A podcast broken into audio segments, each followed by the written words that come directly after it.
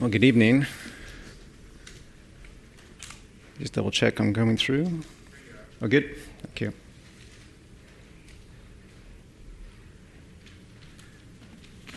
All right. When we pray f- first for the Lord's blessing on us,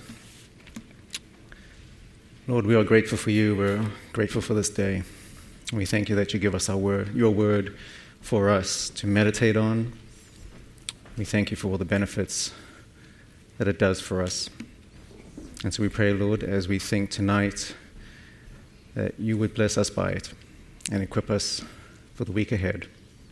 In Christ's name we pray. Amen. All right, so our verse for consideration tonight will be Genesis chapter 21, verse 10. You can go ahead and open your Bibles to that spot if it helps to refer to it as we go along. Um, and as you go in there, I will just read it out loud. So, verse 10 reads So she said to Abraham, Cast out this slave woman with her son, for the son of this slave woman shall not be heir with my son Isaac. These words are spoken by Sarah at a feast to celebrate the weaning of her son Isaac. Sarah's remark is in response to having seen Ishmael, the son of Hagar, her maidservant, laughing at Isaac during the feast.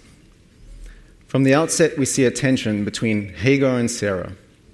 And many of you will know this is because Hagar's son and Sarah's son have the same dad, Abraham. Now, let me briefly rehash the history here. Isaac was born to Abraham and Sarah as a fulfillment of a promise from God. They were very old when this happened, impossibly old to have a child. And they also had to wait a very long time for this promise to come to pass. So much so, many years before, they figured the only way Abraham would have a son would be to have one through Hagar, which is where Ishmael comes into the story. But why the need for a son anyway? Well, this was necessary because when God first called Abraham, God promised to make a name for him, to give him a land, and to make from him a people. And these promises are relevant because in the Bible's narrative, Abraham's calling takes place after a long stretch of chapters that basically describe the ongoing devolution of mankind from the intended purpose of representing and ruling in the name of our Creator within His creation. And this all started because our original representatives, Adam and Eve, rebelled against our Creator. But in Genesis 3, chapter, uh, verse 15, while God is pronouncing the curses for this rebellion, he makes the promise that Eve's offspring will crush the deceiving serpent. So, promises, promises, promises. And these are important. Now, it is easy to read our text this evening and conclude from it that Sarah was merely seizing the chance to put Hagar in her place, or that she was defending her son Isaac from the scorn and mockery of Ishmael. After all, it is understandable that she would desire her own flesh and blood to have full inheritance and not have it stolen, split, or spoiled by Ishmael. But what should we make of that tonight? To help us here, we should note that our exact verse is cited by the Apostle Paul in Galatians chapter 4, verse 30. In that letter, he confronts a growing pressure among the churches to accept circumcision and other law keeping practices to the extent that many were believing they were a necessary part of justification, that is, a right standing with God. Or to state that in the motif of tonight's text, a place in the household of God. After various illustrations contrasting the law and promise, the apostle proceeds to, pref- to refer to the account of Sarah and Hagar and their sons as allegories.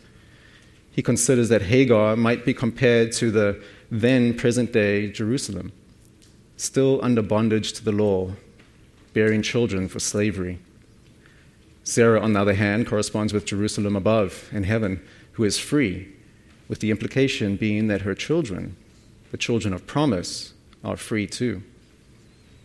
So we are left with two key contrasting themes bondage and freedom. And these concepts are illustrated to us by the two sons they produce. And we are forced to consider which of these sons appropriately receives the inheritance. So we will meditate on these themes using two considerations. The first is the unsuitability of the law to save, and the second is the suitability of Jesus to save. So, first, let us consider the unsuitability of the law to save. We should first observe that Ishmael is the result of human effort. We may, well, we may well think that it is near impossible to believe a man of Abraham's age could sire a son, but we should nonetheless concede that it is still physically possible. And so it was with the case of Ishmael, a son of Abraham, born of Hagar, the Egyptian. And it's probably of no little consequence that Hagar is Egyptian. We know Egypt would become the land of bondage for the Hebrews in the coming future. And throughout their tenure in the Promised Land, Egypt is a perpetual thorn to the covenantal purity, ever a temptation during threatening times. Speculatively, I wouldn't be surprised if Abraham and Sarah thought they were acting in faith when they hatched their plan. It would indeed seem to them that they were dependent on God to bring it to fruition, what with Abraham's aged body and the emotional strain on Sarah to give away her husband like that. But Ishmael, in the end, was not the fulfillment of the promise of God. Despite how much Abraham cared for his son and intended for him to be his legacy, he was not God's plan to make a name for Abraham. Ishmael was, all things considered, only the work of human effort. And so, as we correlate Ishmael with the Old Testament law, we should realize that all the law produces is the best that humans can possibly do, which is no comfort at all. Given that the need for any promise at all was because mankind had collectively fallen into sin, we can hardly ignore that the state of man's heart is now entirely corrupt. And that corruption touches every faculty and part of our nature.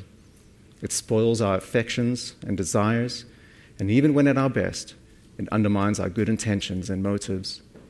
How can we think that with a heart problem like ours, that we can possibly be perfect the way our Heavenly Father is perfect? Furthermore, we should remember the sin inflaming effect that good instruction like the law produces in our corruption. As the Apostle Paul points out in his writings, he would not have known that coveting was sinful until the law told him so.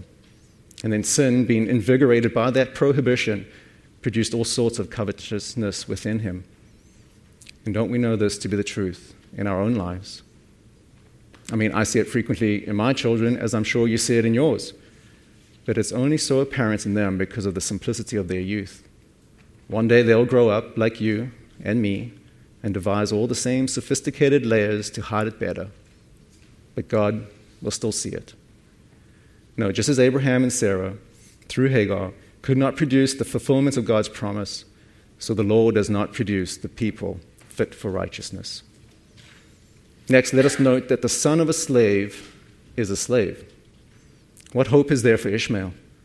He is the son of Hagar, a slave woman. He is not the rightful heir to the household, especially now that a true heir is on the scene. Likewise, what hope is there for us under the law?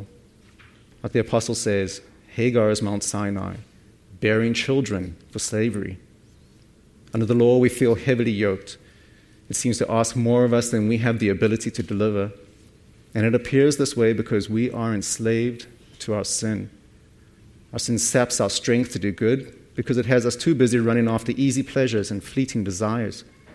It blinds us into seeing evil as good and good as evil. And with every sin we commit, the law thunders and announces yet another offense against our record. And the one we offend is so perfectly holy that no amount of time served will repay that debt. No, certainly the son of a slave has no claim to an inheritance compared to the true heir, let alone a seat at that table. Which brings us to our third note on why the law is unsuitable to save, and that is because it must be cast out. As our text says, cast out the slave woman with her son. Was Sarah merely speaking in a fit of anger, or perhaps exacting revenge on Hagar? Proverbs 30, 21 through 23 tells us there are three things that make the earth tremble, but a fourth that it cannot bear. And that fourth is a maidservant when she displaces her mistress.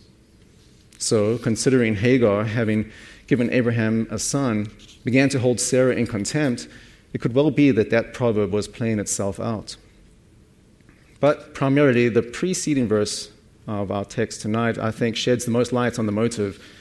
It says that Sarah saw Ishmael laughing at Isaac. Now, the ESV translation has a footnote saying that that laughing word could possibly be read as laughing in mockery.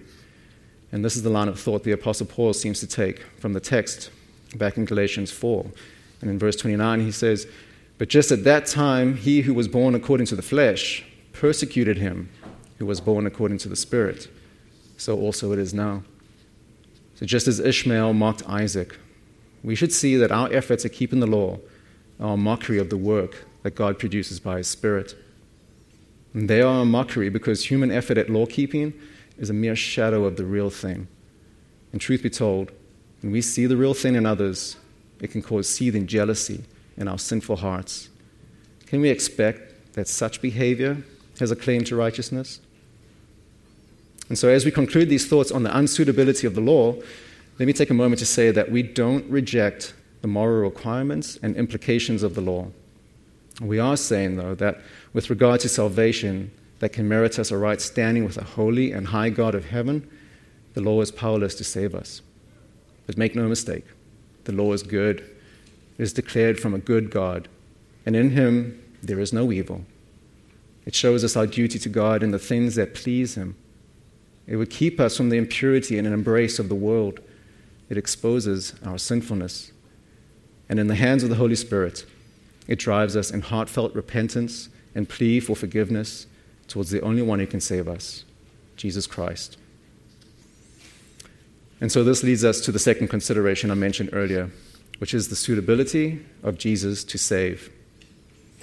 Firstly, and I'm just going to cut right to the point on this one, Jesus is the rightful heir to the Father's kingdom, in part because he, well, he created it, it is his. But Christ is heir more than just by ownership. Through the incarnation, Jesus united himself with fallen man, though he himself without sin. Because he is divine, he of course did not fall afoul of the law's demands. In pure and consistent joy, he kept the commands that are pleasing to the Father. And in so doing, he attains for us all the benefits and blessings that the, Lord, that the law would offer. And if that were not enough, he suffers the consequence that the law demands, though not because of his own fault, but rather because of yours and mine. And that consequence was death and suffering in our place under the Father's just wrath. But death was not his end. How could it be? He is the divine Son of God. He is perfectly righteous. The Father would not let his Holy One see decay, but instead he raised him up and seated him at his right hand Jesus is the rightful heir because he is better than any mere human can be, and he is the full revelation of the Father himself, a true Son. And more than this, he is understanding and tender. He took our nature upon himself. He knows firsthand the weakness of our flesh, and he has the remedy to overcome it. He will not break a bent reed. We do not need to fear being cast out. Instead, as we heard this morning, Whoever the Son sets free is free indeed. Free indeed because they are loosened from the penalty and bondage of their sin, and they have become sons of promise. And that leads us to our second and final note of the suitability of Jesus to save, which is because it is based on promise. A promise from the Lord Himself. And when God swears by His name, it is something that will not fail to come to pass. Instead, it is certain. It is something one can put their trust in and know with confidence that that trust is well placed. Unlike Abraham and Sarah, laboring against all odds to conceive a plan, God merely wills it that they should conceive a son because He is Yahweh. He promised, and it came to be. In our text, Isaac is the child of promise and the rightful heir to the house of his father Abraham. But in Genesis, Isaac is merely the initial fulfillment of some of the specific promises God made to Abraham which are themselves critical plays in the redemptive storyline, which fulfill that opening promise that Eve's offspring will crush the serpent's head. And all of these have come to their beautiful completion in the life, death, and resurrection of Jesus Christ. He is the serpent smasher. And in him, all his people are freed from their bondage to sin and its penalty.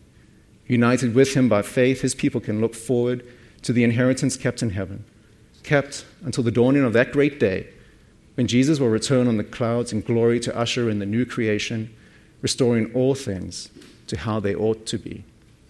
All praise be to our Lord and Savior. Let us pray. Heavenly Father, indeed, all praise and honor and might and glory belong to you. We thank you, Lord, for your word. It's a light to the world in darkness. And we rejoice at your promises and your plan of redemption. And we thank you for the hope of salvation. We thank you that Jesus sets us free from the power of sin. Equip us, we pray, to be ambassadors of this sure hope that is in, that is in his name.